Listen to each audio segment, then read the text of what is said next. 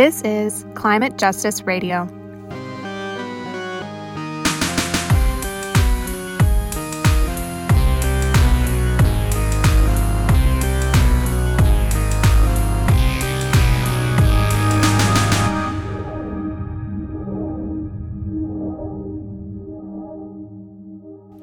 Hello, and welcome back to Climate Justice Radio, a podcast by Climate Justice Toronto.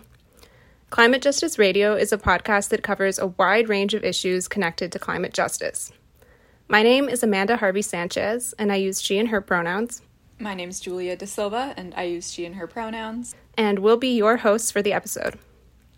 You're listening to our Divestment Generation mini series, a five episode series exploring the nine year campaign to win fossil fuel divestment at the University of Toronto. This is our intro to the series, where we're going to introduce you to the scope and motivations of the Divestment Generation series and some of the key actors and events that come up in later episodes. You may find it helpful to return to this introduction as you listen to episodes 1 to 5, as well as the linked resources in the show notes. First, Julia and I would both like to introduce ourselves with our land stories. Land stories are a practice used in CJTO meetings to reflect on our personal relationship to the lands where we reside and how this informs our organizing work. So, I've lived in Toronto all of my life, but my sense of place here is something that has often felt disjointed. My father was born in Toronto, the traditional territory of the Anishinaabe, the Haudenosaunee Confederacy, the Wendat, and most recently the Mississaugas of the Credit First Nation. He grew up with adopted parents of Scottish and English descent. My father only found his birth mother later in life, and he never looked for his birth father, but both are, to my knowledge, of white European ancestry. My father is estranged from much of his family, and so I grew up with limited contact with my paternal grandparents and extended family in Canada. I often wonder how a more collectively oriented culture in so called Canadian society might have differently shaped this outcome for me. My mother was born in Mexico City, the traditional territory of multiple Nahua indigenous groups, and a city built by Spanish colonizers atop the ruins of Tenochtitlan, the former capital of the Aztec Empire. My mother immigrated to Toronto, Canada in 1981. She's the second youngest of four sisters and the only one in the family to begin a new life in another country. The history of colonization in Mexico is both similar and different to other parts of North America. Dark skinned people like my mother face colorism and racism within Mexico and in other countries, including Canada and the US. Still, non Indigenous and non Black Mexicans like my mother also benefit from the nation building political project of Mestizaje, which sought to erase Indigenous and Black presence in Mexico and forge the image of a unified mixed or mestizo political subject. As the daughter of a mestiza Mexican born woman and a white Canadian born man, I am mixed race through multiple trajectories of colonization across Turtle Island. I'm often perceived differently in different parts of the continent and regions of the world. Sometimes the way I'm received and treated by others is also shaped in part by which colonial language I speak English, Spanish, or French. I'm also a beneficiary of white privilege, the freedom of movement across colonial borders granted by my Canadian citizenship, and access to stolen land in Toronto, where I was born and have lived as a settler my entire life. I grew up with access to urban green spaces in the city of Toronto and the economic resources to travel and explore Canada's vast natural beauty on family trips with my parents as a child. An avid environmentalist, my father fostered in me from a young age a sense of curiosity, playfulness, and responsibility towards the natural world. These are positive attributes I developed, however, without any understanding of the intertwining histories of settler colonialism, white environmentalism, and indigenous dispossession on the very same lands I explored freely as a child. It was my mother's profound empathy and generosity, exhibited equally in her care for relatives in Mexico and strangers she encountered in Canada, that predisposed me towards an interest in social justice causes. Growing up as an only child and the child of an immigrant, I often found myself feeling lonely and struggling with a sense of belonging and rootedness in the world. That changed dramatically after I joined the fossil fuel divestment campaign at the University of Toronto in January of 2015 when I was 18 years old. For the first time in my life, I had a political home and a family, a sense of belonging, and a community of people who taught me how to think of the climate crisis in new and creative ways. Because of those formative experiences in my adolescence and childhood, I am now a climate justice organizer activist researcher, and an educator. My deep love and gratitude for the people who brought me to this point inspired me to make this podcast. So, my maternal grandparents settled on unceded Algonquin and Anishinaabe territory in Ottawa in the 50s after moving from Portugal and my ancestors on my father's side immigrated from Ireland and France at various points in the 19th century and settled mostly on the traditional territory of the Mi'kmaq Nation, so called Nova Scotia, governed by the peace and friendship treaties made between the British, Mi'kmaq, and Maliseet. Before I was born, my mother and father had both moved to this area known as Tkaronto or Toronto. Tkaronto is the traditional sovereign territory of many Indigenous nations, including the Anishinaabe, Haudenosaunee, and the Huron-Wendat as well as many other nations recorded and unrecorded, and the current treaty holders are the Mississaugas of the New Credit First Nation. And this territory is subject of the Dish with One Spoon Wampum Belt Covenant, an agreement between the Anishinaabe and Haudenosaunee that binds them to peaceably share and care for the Great Lakes region. As settlers, we come to this land by Treaty 13, also known as the Toronto Purchase between the Crown and Mississaugas. So, my maternal grandfather worked for the Canadian Mint back in Ottawa, and my paternal grandfather from a coal mining town in Cape Breton worked in a coal mine all of his life. And sometimes I think about those as kind of almost two ends of the project of extractivism that defines how the Canadian state is structured. I had a very, very little uh, kind of general sense of family history growing up. And since both my parents lived away from our extended family, little connection to a geographically centered community or any uh, sense of connection to land that that might bring. And it wasn't really until I went back to stay with my relatives in Portugal after finishing high school, which happened, uh, this was in 2016, um, to be the summer of the worst forest fires in living memory, which have continued to worsen every year and uh, in particular, staying in the small town where my cousins uh, live, uh, felt for the first time this kind of visceral sense of destruction that wasn't abstract, that was intricately bound up in our experience of being on the land in the specific place that we are. And my existence as a settler without that sense of connection up until that point had largely sheltered me from what that destruction felt like and how it was embodied. So I began organizing uh, with the divestment campaign very shortly after in the fall of 2016 when I started at U of T. Um, I actually met Amanda at the Toronto meetup for a 350 action in Ottawa called Climate 101, which was a youth civil, civil disobedience action against the Trans Mountain Pipeline, uh, then Kinder Morgan. And U of T 350 at that point had largely disbanded, um, and that fall I founded Leap U of T, uh, which eventually took up the campaign.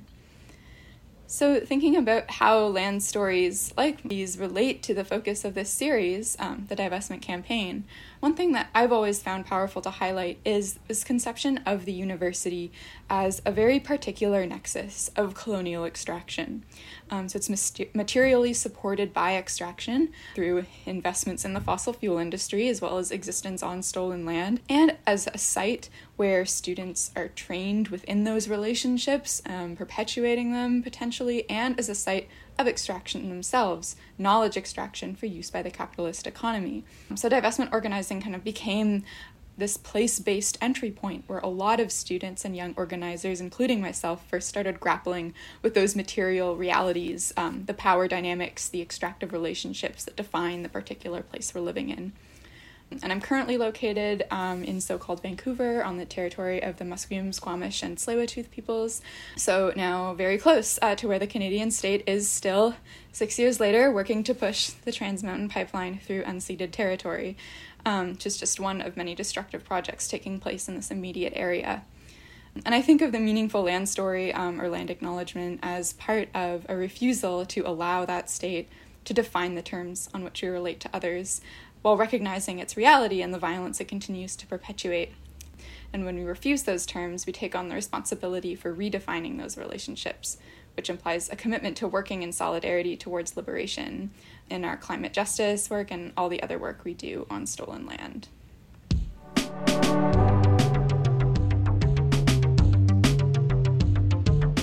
You're listening to Climate Justice Radio, a podcast hosted by Climate Justice Toronto. We are building an irresistible movement to confront the climate crisis by addressing its root causes capitalism, colonialism, and white supremacy. So, Amanda, why this mini series and how did this idea come about? So, this idea for this podcast is actually something I've been thinking about for a long time, and I would say it's the result of a constellation of events. I started my PhD program in 2020, and I was taking a course called Genealogies of Anthropological Thought. And in that course, we were reading and thinking about lineages of different philosophical traditions and interventions, modes of resistance, and how all of that shapes the present. So, this got me thinking about activist genealogies and the lines of convergence and dissent out of which present day movements emerge. Concurrently, I was also getting back into community organizing in Toronto after having lived abroad for almost a year. And I was meeting so many new organizers who came into the climate justice movement post 2019 after the global climate strike. Many of them had so much promise, so much joy, so much potential, but also very few role models and mentors that they could turn to for advice, guidance, and personal growth. At this time, some folks in Climate Justice Toronto were also talking about what some people call movement elders. And so I was wondering what does a movement elder look like in the youth wing of the climate justice movement?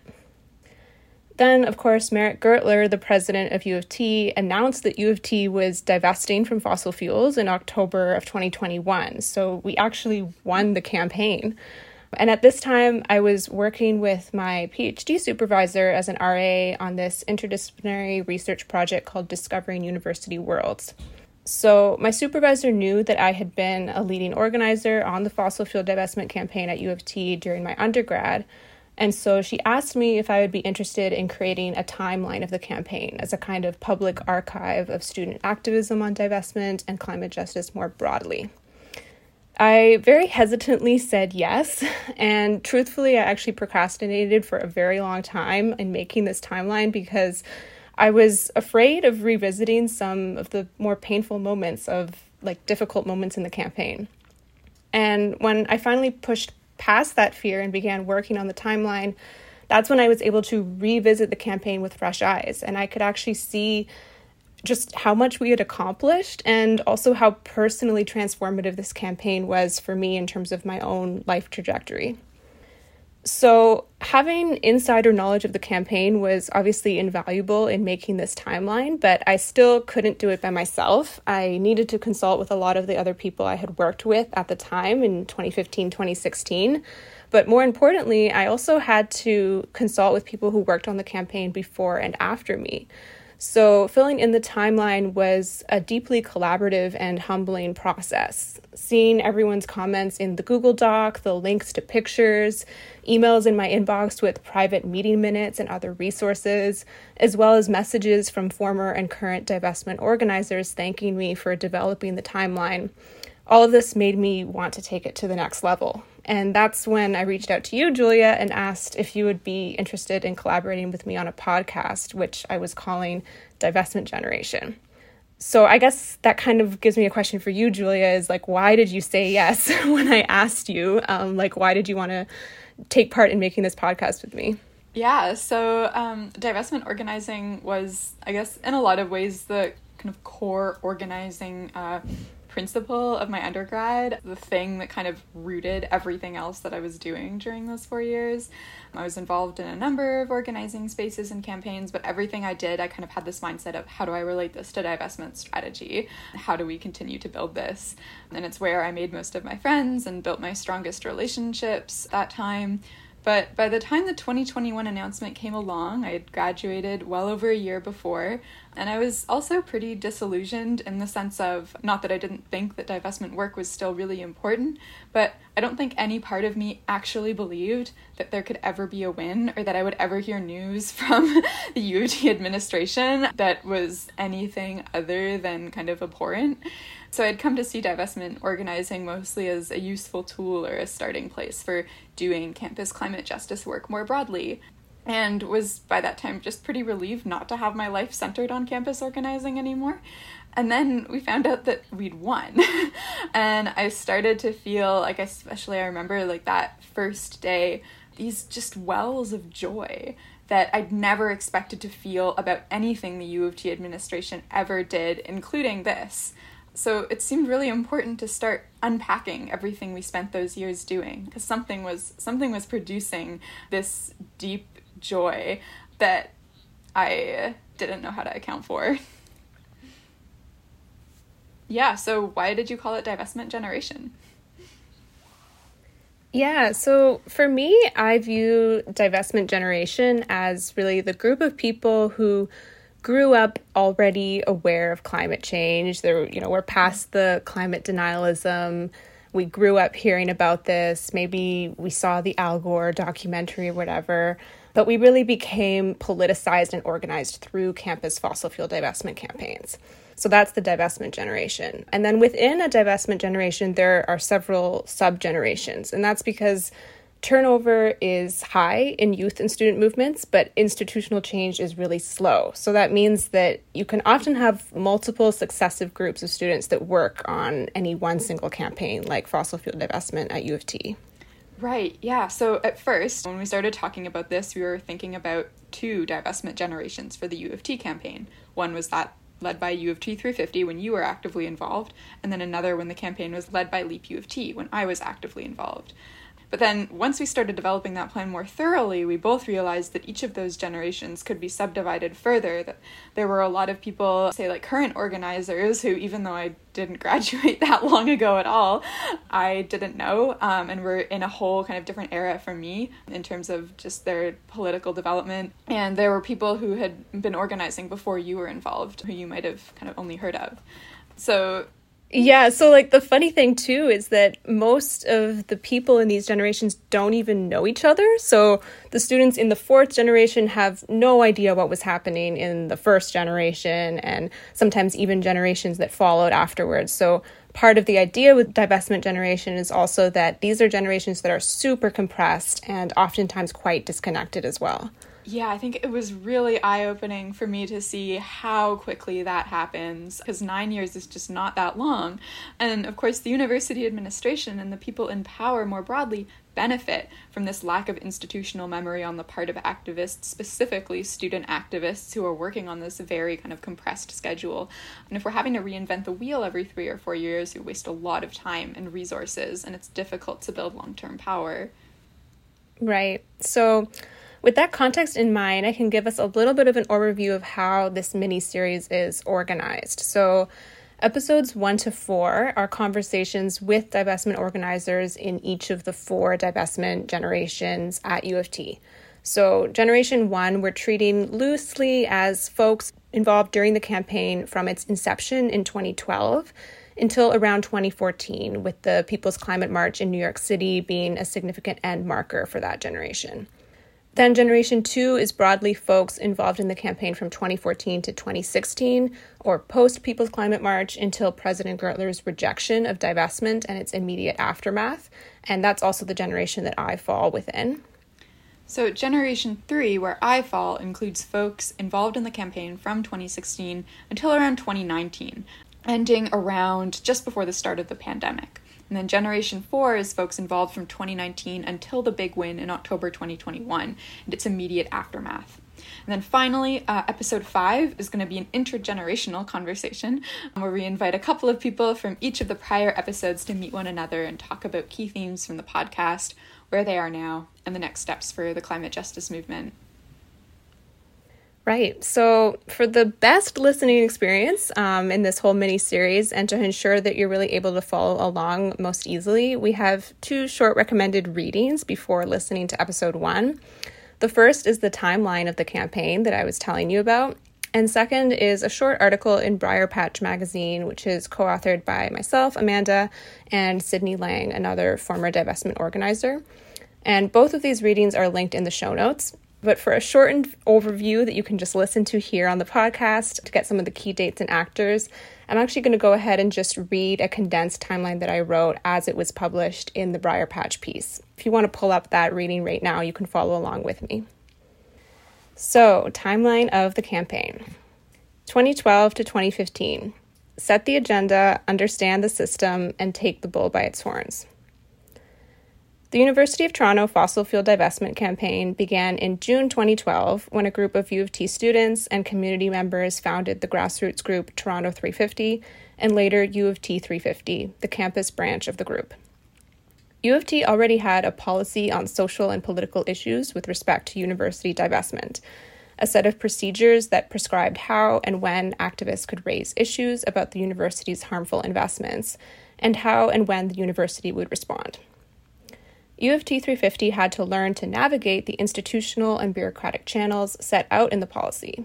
This included writing a brief to make the case for divestment, communicating with the President's ad hoc committee on divestment, and following the proceedings of the governing council.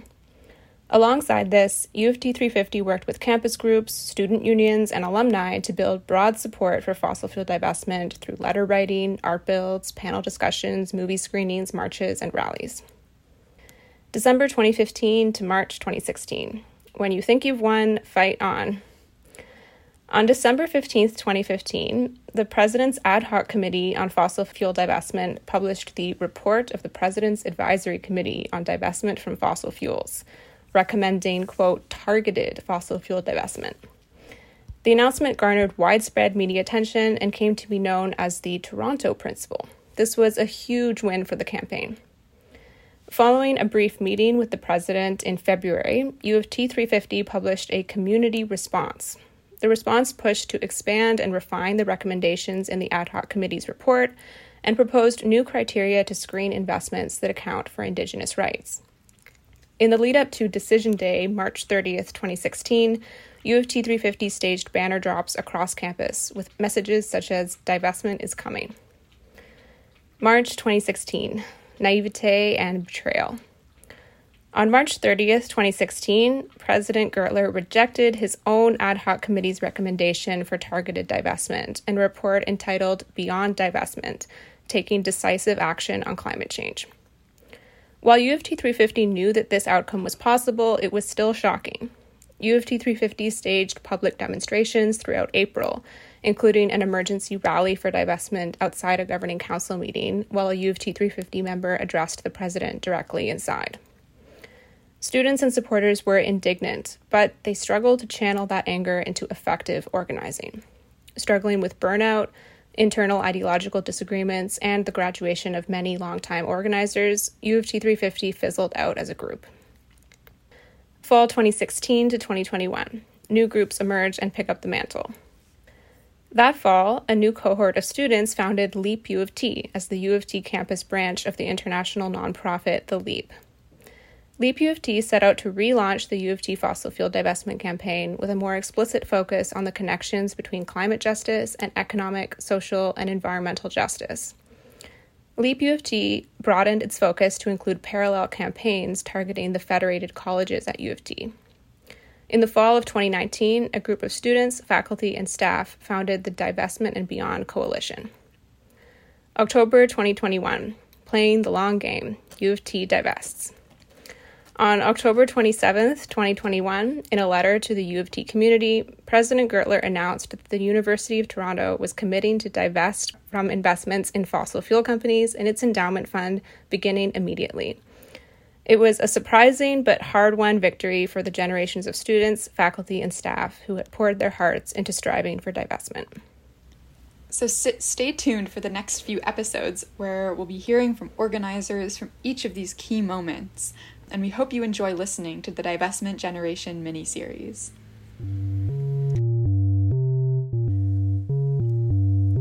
Stay tuned for episode one of the Divestment Generation mini-series, where we'll be speaking with divestment organizers who were active during the campaign from its in- inception in 2012 until 2014, around the time of the People's Climate March in New York City. Climate Justice Radio is brought to you by Climate Justice Toronto. This mini-series features original music by Stefan Hegaret and editing by Stefan, Amanda, and Julia. The creators and co hosts of the series are Amanda and Julia. Special thanks to CJRU Radio and 2185 Art Collective for use of the recording space and equipment. You can find all our socials and a link to sign up to join CJTO at our website, climatejusticeto.com. The transcript for this episode, as well as other information and links mentioned in the podcast, will be in our episode description. Thanks for tuning in. Remember to hit subscribe to be the first to be notified when we drop a new episode, and if you've been enjoying this podcast, feel free to leave a friendly review. This episode was first aired on CJRU's Radio Everywhere program, which works in collaboration with community organizations to produce pieces that showcase the work they're doing and to provide a platform for them to tell their own stories. You can find out more about CJRU through the link in the show notes. In solidarity, Climate Justice Radio.